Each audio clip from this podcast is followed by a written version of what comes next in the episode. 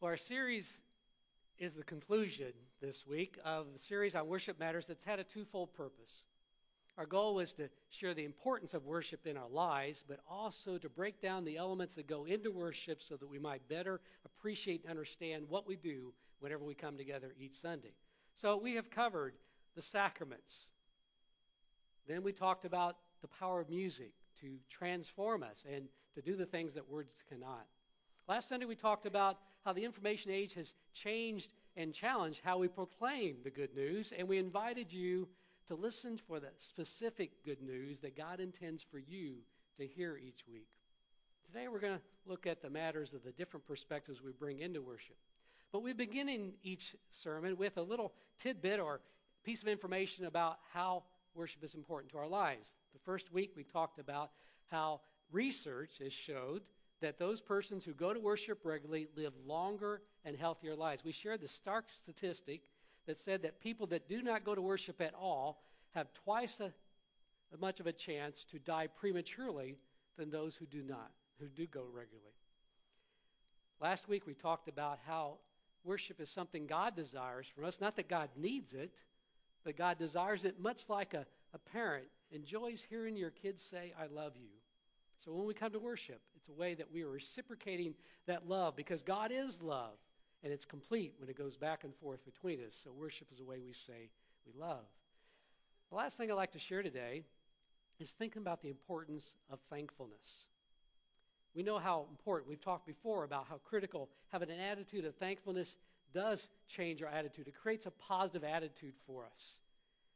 Part of why we tend to live longer and healthier because we learn to look for the things to be thankful for.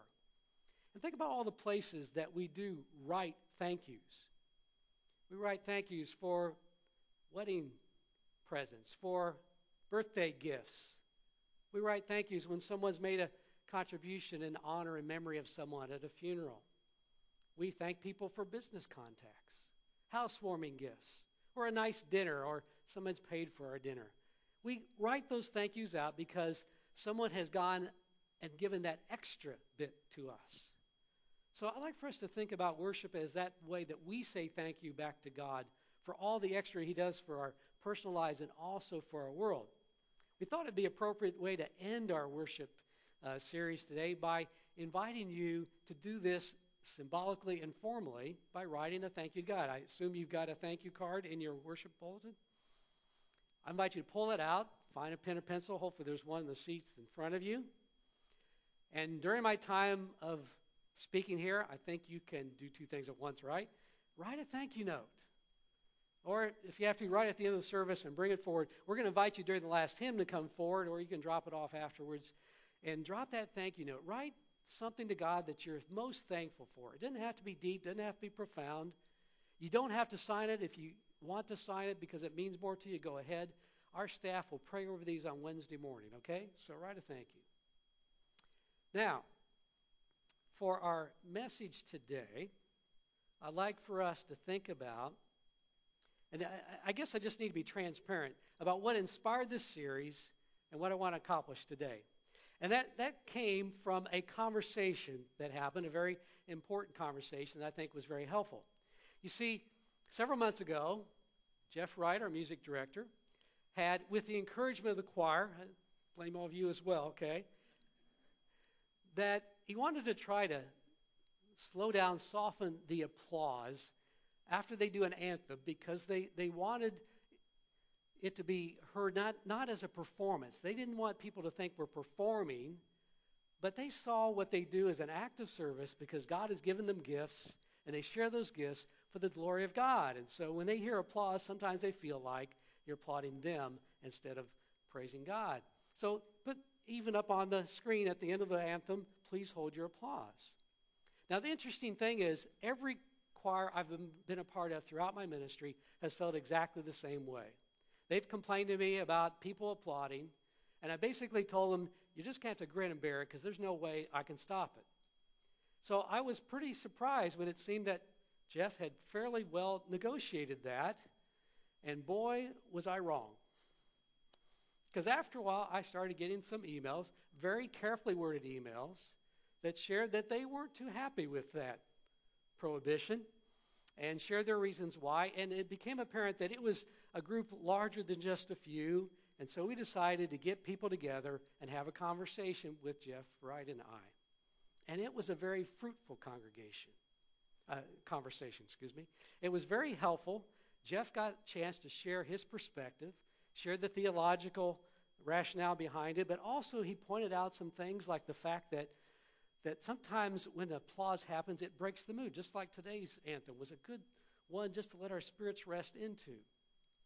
He also, we've noted that sometimes our applause becomes a act of evaluation without meaning to, because it's just only natural. We applaud louder for the songs we like, and a little more tepid for the songs that we don't like so much, and, and that kind of sends a bad spirit.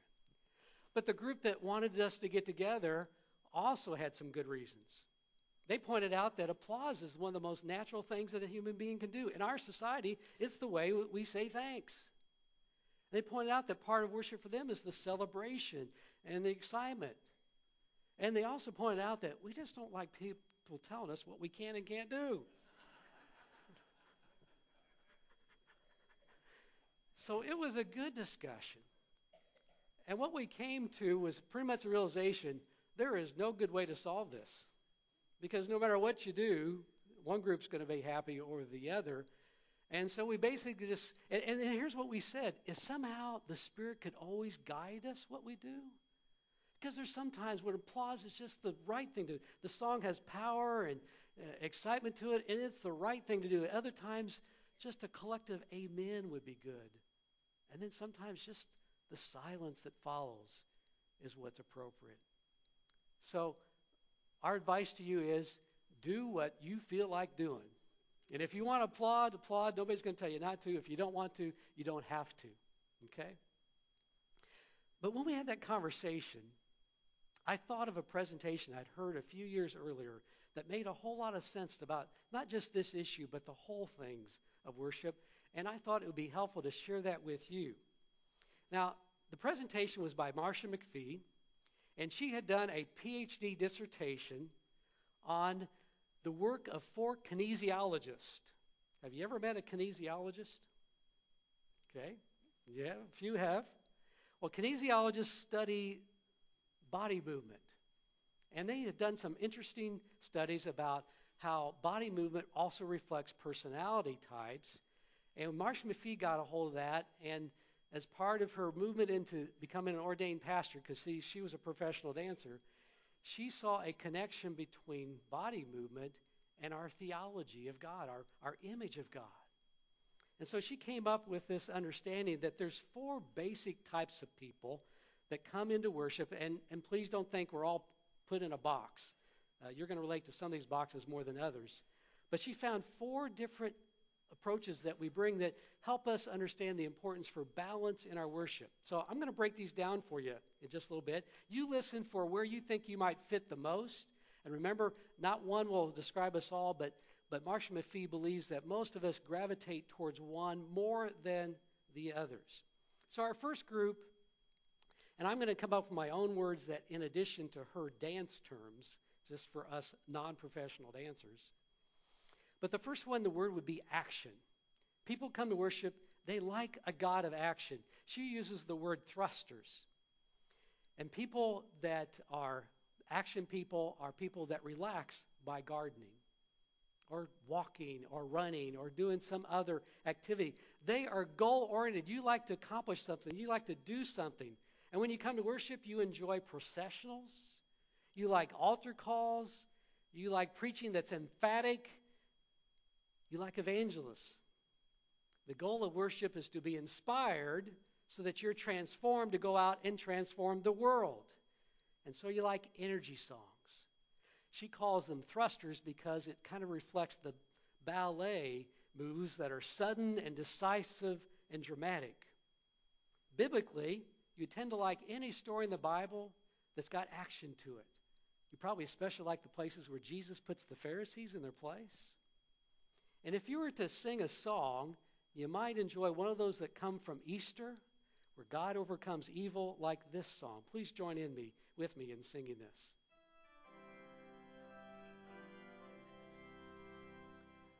Lord,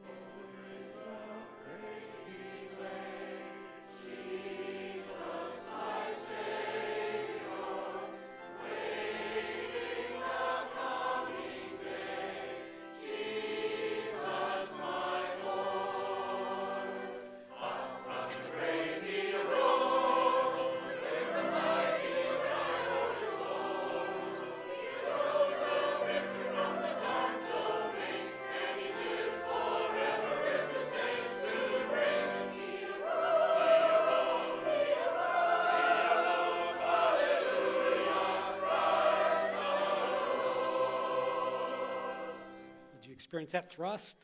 Up from the grave he arose. That's what somebody who likes God as an action power. The second group, she likes to call shapers, or I'd say they're the people that enjoy order in worship. Now, you might know you fit in this group if you noticed that the Bible's not centered on this altar. Anybody notice that? And if you did, it's probably driving you nuts, right? I apologize. I didn't do it intentionally. I left it from the last service to make my point, so I'll put it back as close as I can. And you'll probably notice if I, if I didn't get it perfectly. I used to have somebody in my last church that sometimes my stole would get a little crooked, and she couldn't listen to my sermon. It would drive her crazy. She'd come up before service every time and make sure it was straight, so at least when I started, it would be straight. People that like order need to have everything in place because everything has a place, and uh, and so everything flows together with all this. Worship is done decently in good order. We like bulletins that tell us where we're going, and we don't like preachers who keep messing with the order of worship. Right? Theologically, we like to be right with God. That's the main goal. We believe in a God who's eternal, steadfast, and sustaining. And one of your favorite scriptures might be God is the same yesterday, today, and forever. And if you're singing a song, you might enjoy this song.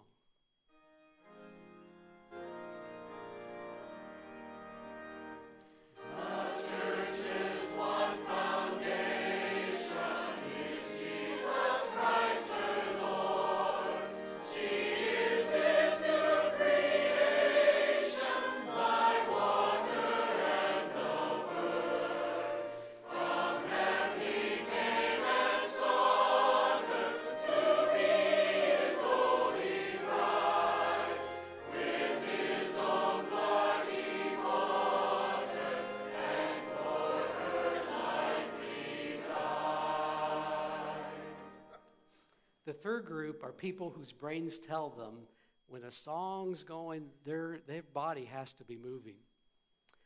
Marcia McFee calls them swingers. I call them people who like celebration. They're playful, emotional. Creativity is a word they use often. They're less focused on time. They don't have to be done with service in one hour. As long as the worship's good, it can keep on going. They're expressive. Some songs you'll see them swaying to the rhythm. And worship has a place, it's a place to feel and find relationship with God and others. They're about participation, interaction, personal connection. They like the spontaneous elements in worship. Their God is a God of hope and possibilities. One of their favorite passages might be Philippians 4:13. I can do all things through Christ who strengthens me and for the song that they might sing, I, I want us to stand for this. Okay? Stand for this one.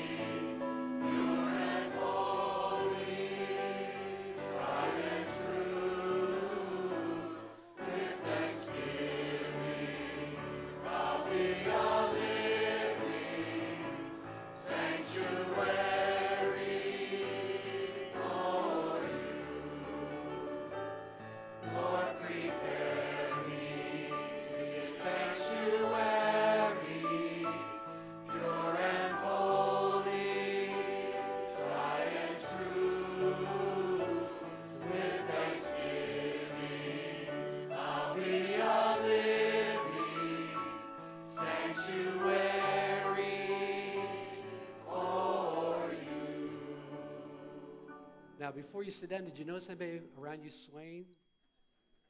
You're a swinger. Melissa, you're a swinger. All the way. I saw a swinger up there. Swinger, you can sit down. And just a couple points to help you understand swingers a little bit.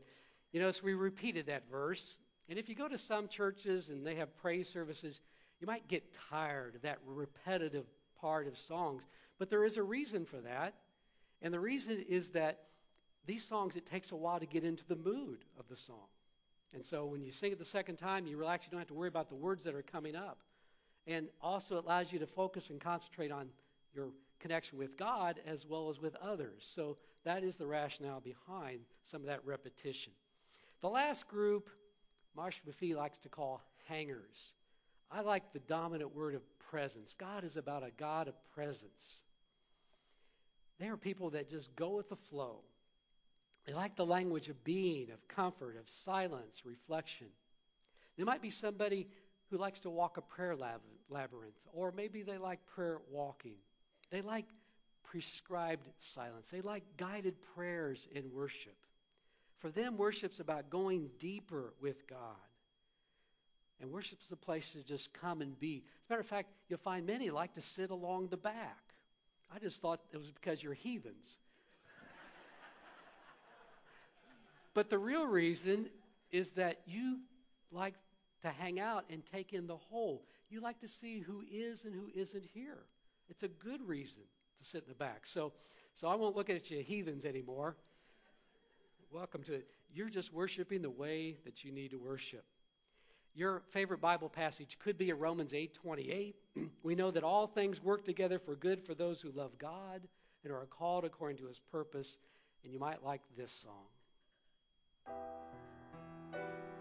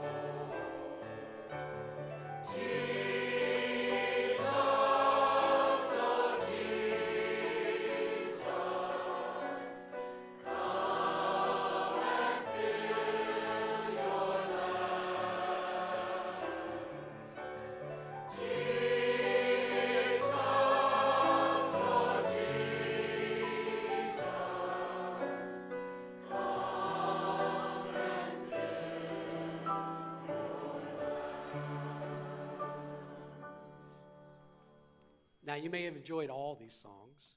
You might find that you don't fit one box that strongly. Marsh McFee says we tend to gravitate towards one. But the point is, they're all good and they're all valid. And the challenge for us as worship planners, and also for those who come and experience worship, is realize that too much of a good thing can be too much of a good thing. Just imagine what worship would be like if we always sang those powerful thrusting songs all the time. We'd get exhausted. it would wear us out. And if we're so worried about the shape and form and everything being in order, you can get more focused on the form than you do upon the presence of God.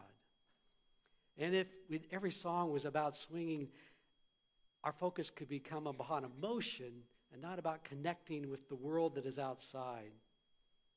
Too much of a good thing can be too much of a good thing. The importance is to find balance. Now, the challenge is we can't do all four of these every single Sunday. That would be hard to do. So, you, our hope, our, our goal is that over the course of several weeks, over the course of a series, that we experience all four of these somewhere, someplace. And I think the important point for all of us to hear is to have the tolerance, the flexibility, the depth of understanding to realize that the very thing that we just might find not all that exciting and we just could do without could be the very thing that connects someone else to God. Because this isn't just about preferences, this is about spiritual formation. So keep in mind that some things may not be your thing, but they might be someone else's thing. And pray that we find that balance in our worship, in our community of faith, and in our spirits. Let me send you home with this one last thought. I've tried to share with you these things so that you can see worship through the eyes of someone else. And so the focus has kind of been how we experience worship. But let's keep one thing in mind always, which is the point that we started with. When we come together to worship, the real audience is God. It's not us. It's not about us. It's about God. So may we always direct our hearts and minds, whether through song, through words, through what's in our spirits, towards the living God who calls us together as his people. Let's pray.